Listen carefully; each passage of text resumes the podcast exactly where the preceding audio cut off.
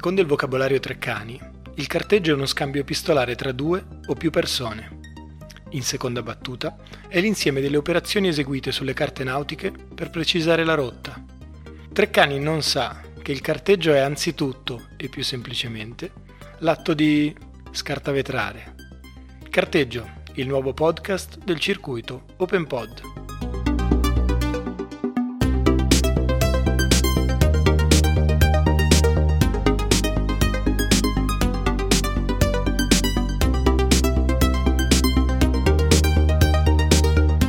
Iscrivetevi con noi all'Accademia del Disastro del Rettore Virilio, senza mettere da parte la curiosità di sapere quali buone idee sono in circolo e liberi dall'immanenza del cataclisma che produce solo ansia, passività e frustrazione.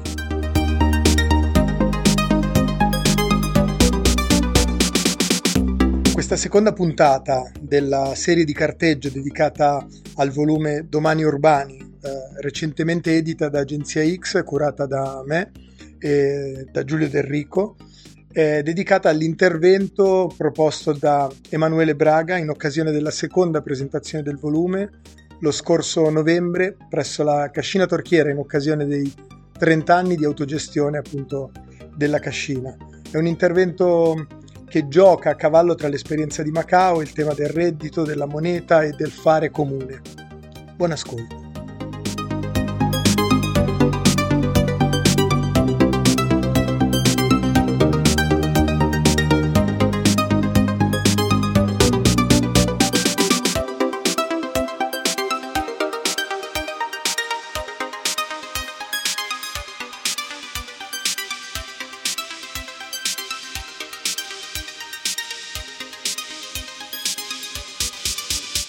Prima, prima cosa che mi è venuta in mente quando mi hanno chiesto questo contributo è un pensiero molto simile a quello che ha detto all'inizio Abu. Il, il, futuro, così come concetto che ci vendono, eccetera, eccetera, per me è un po' una buffonata, nel senso che è dentro in questa promessa continua di, eh, eh, di sfida, di progresso, di. Eh, di cose che ci mancano e, e, e, su questo si costruiscono anche molto cosiddetto hype, nel senso che continuano a, a farti sentire sempre sotto soglia rispetto a qualche cosa che verrà. Eh, e, e, questo è anche un po' un ricatto diciamo, dell'immaginario o di sentirsi so, sempre in un presente inadeguato in qualche modo così. Gli autori di fantascienza che mi piacciono di più e, e, a un certo punto lo dico anche lì dentro, eh, sono quelli che sostanzialmente ci hanno insegnato che eh, scrivere di, eh, di, fantascienza o di, eh, o di, futurologia, eccetera, eccetera, consiste sostanzialmente in un trucchetto che è di spostare il punto di vista nello spiegare il presente.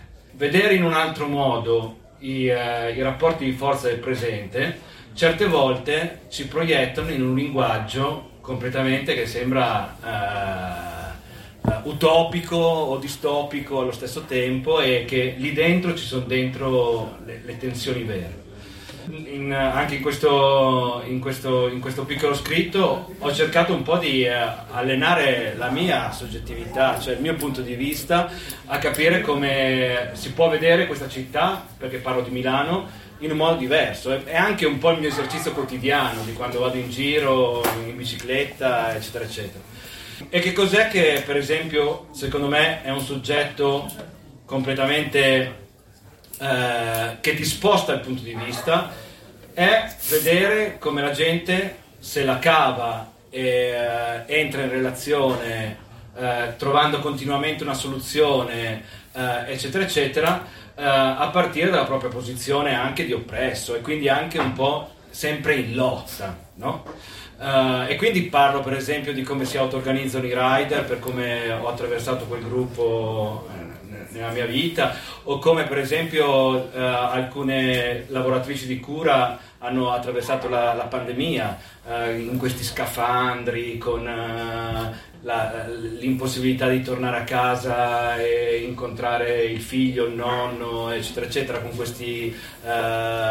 immediatamente se ti metti a mettere insieme quegli assemblaggi lì, ti sembra di, di, di, di piombare in un tecnofuturismo uh, allucinante. Uh, perché effettivamente è tutto lì nel processo, no? è tutto nel processo della, de, della costruzione della, delle nostre vite quotidiane, che a certe volte ci sono le cose più distopiche e ci sono le cose anche più utopiche dal punto di vista della, delle invenzioni che facciamo. No?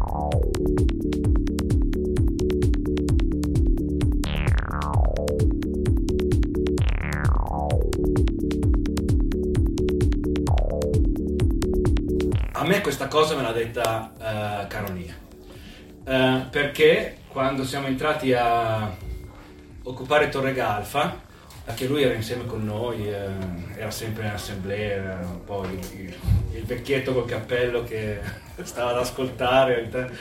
Mi ha detto bravi perché noi adesso non stiamo occupando uno spazio, stiamo occupando l'immaginario. E questa roba qua di di riuscire a vedere il presente in un altro modo, in realtà è la chiave per, uh, per, avere sia delle grandi utopie e anche per avere le lenti per vedere le distopie, ma non quelle uh, del 2066, quelle che ci sono adesso. Quindi sostanzialmente in tutta la prima parte per me è anche al di là dei movimenti, c'è molta invenzione, questa è una cosa che mi, mi premeva dire, c'è molta in, in, invenzione proprio nella composizione sociale a partire dalla gente che tira a campare, che trova continuamente soluzioni, anche se non è organizzata in collettivi. Certe volte se, se passi attraverso le vite concrete della maggior parte della gente che vive qua a Milano, eh, senza uh, stare uh, dietro al racconto che è tutta media classe uh, borghese, agiata, che non è la maggioranza, perché se passi veramente per, per, la maggioranza delle persone che ci sono a Milano non, non, non sono rappresentative, un po' la brandizzazione che si fa di questa città non è rappresentativa del blocco sociale vero, grosso, grande attraverso quelle, quelle esistenze lì, almeno io quello che ho imparato compartendo spazio e tempo, eccetera, eccetera, è che c'è un sacco di invenzione veramente, ma di come usare le app per un rider, eh, scaricare sullo stesso account bancario perché non ho il diritto di, eh, di, di, avere un conto in banca, allora ne utilizzo quattro, eh, con quattro persone lo stesso e facciamo un ranking insieme eh, e poi ci nascondiamo nella siepe davanti al monumentale, eccetera, eccetera. C'è, c'è una, una sorta di continua invenzione della cooperazione sociale che in realtà sono storie tecnoscientifiche, ok? Dall'altra parte affronto un altro problema a un certo punto, che è il problema invece della, di quando diventa uh, una sfida organizzare un mondo alternativo. Cioè, al di là del riuscire nella cooperazione sociale a fare tante cose diverse, inventarsi tanti modi per costruire quella umanità di cui parlavi, se noi ci mettiamo insieme e cerchiamo di costruire delle organizzazioni alternative, no? come sono tante assemblee, come questa del Torchiera e tanti altri movimenti, eccetera, eccetera, che cosa si innesca lì? Allora, per esempio, faccio, faccio tutta una digressione sul fatto che dieci anni fa, sempre a Macao, abbiamo ospitato per un mese tutti quelli che allora stavano inventando Bitcoin arrivavano da tutto il mondo, eh, erano eh, per lo più sostanzialmente di matrice anarco-capitalista, Uh, nel senso che arrivavano da questa California che uh, attraverso, attraverso questa, questa, invenzione che comunque era abbastanza dirompente erano gli anni in cui uh, PayPal stava cassando le transazioni a Assange e Wikileaks, Wikileaks apre a Bitcoin e in, immediatamente Bitcoin diventa la, la moneta decentralizzata degli anarchici in tutto il mondo che sostengono Wikileaks e che si eh, emancipano dalle, dalle banche centrali, eccetera, eccetera. E sostanzialmente noi diciamo urca, questo è un modo per, questo è un modo per dare infrastruttura a tutto il mutualismo e, e, l'alternativa che stiamo costruendo. Che ospitiamo, ascoltiamo, certe volte sono un po' eh, troppo come eh, evangelici anche nel, nel, convincerti che questa sarà la soluzione di tutto il mondo. Ci, ci, ci richiudiamo, diciamo, fra noi, io arrivo più diciamo, dalla storia dell'autonomia eh, italiana, quindi tutto un po' gli economisti, eh, eh, post-operaisti, eccetera, eccetera, e ci domandiamo, ma ci convince o no sta roba? E sostanzialmente diciamo di no, perché capivamo che volevano entrare sostanzialmente a creare un asset che andava benissimo per la speculazione finanziaria, il disegno della moneta dal punto di vista dell'architettura software era creato per avere sostanzialmente un asset scarso in cui i mercati finanziari si sarebbero entrati e che sostanzialmente nel valore d'uso, di scambio, eccetera, eccetera, eh, non sarebbe praticamente eh, servito a niente. Allora facciamo questo, tutto questo discorso e ci inventiamo un po' di concetti attorno a questo concetto di moneta del comune, cioè come riuscire a fare uno spazio economico alternativo basato invece sul mutualismo, sulla, sulla solidarietà e sull'andare oltre il concetto del lavoro.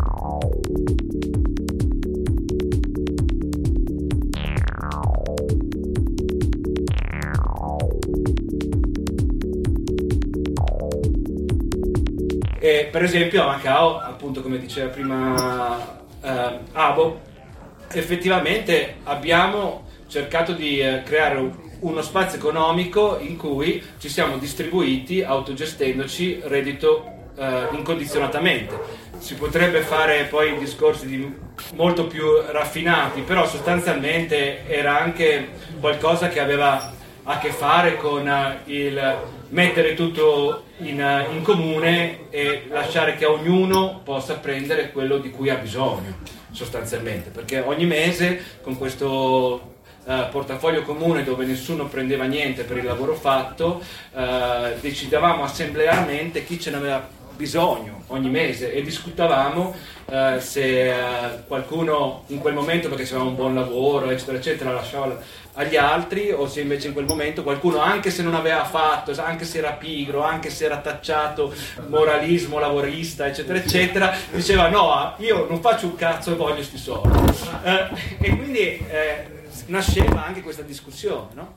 Poi devo dire, io sono andato un po' in una zona depressa perché eh, c'è, sì, una zona depressa perché sostanzialmente eh, devo dire, questo è un po' un punto interrogativo, eh, che rispetto a riuscire a creare veramente un mutualismo conflittuale, zone autonome che creano pro- si autodeterminano nel modo in cui gestiscono tante cose, dalle relazioni, dal rapporto fra i generi, dall'economia, eh, go- da- da- dal modo in cui si comanda, quindi il ricambio, eccetera, eccetera. Eh, e quindi questa cosa che chiamiamola mutualismo, che, ma che è anche conflittuale perché eh, vuole attraverso quell'esempio creare conflitto rispetto al resto del sistema. Riuscire a arrivare a una massa critica tale da ribaltare i eh, rapporti di forza in essere, perché io ci ho creduto e anche ci credo, però per me quella è la sfida Devo dire che eh, appunto al di là dell'assemblea di cui citava Marco, eh, però devo dire che continuo a sentire una tensione dove non è che stiamo vincendo tanto, ok? e infatti il figlio mi chiama subito e mi dice no, il finale è troppo depresso, bisogna cambiare. e quindi mi ha perseguitato tutta l'estate a dire Finisci un po' più up, per favore. Esci dalla zona di depressione. No? Dai, guarda. E togli alla linea di condotta editoriale. Questo è. Quindi abbiamo finito qua, non so cosa devo dire d'altro. Grazie, grazie.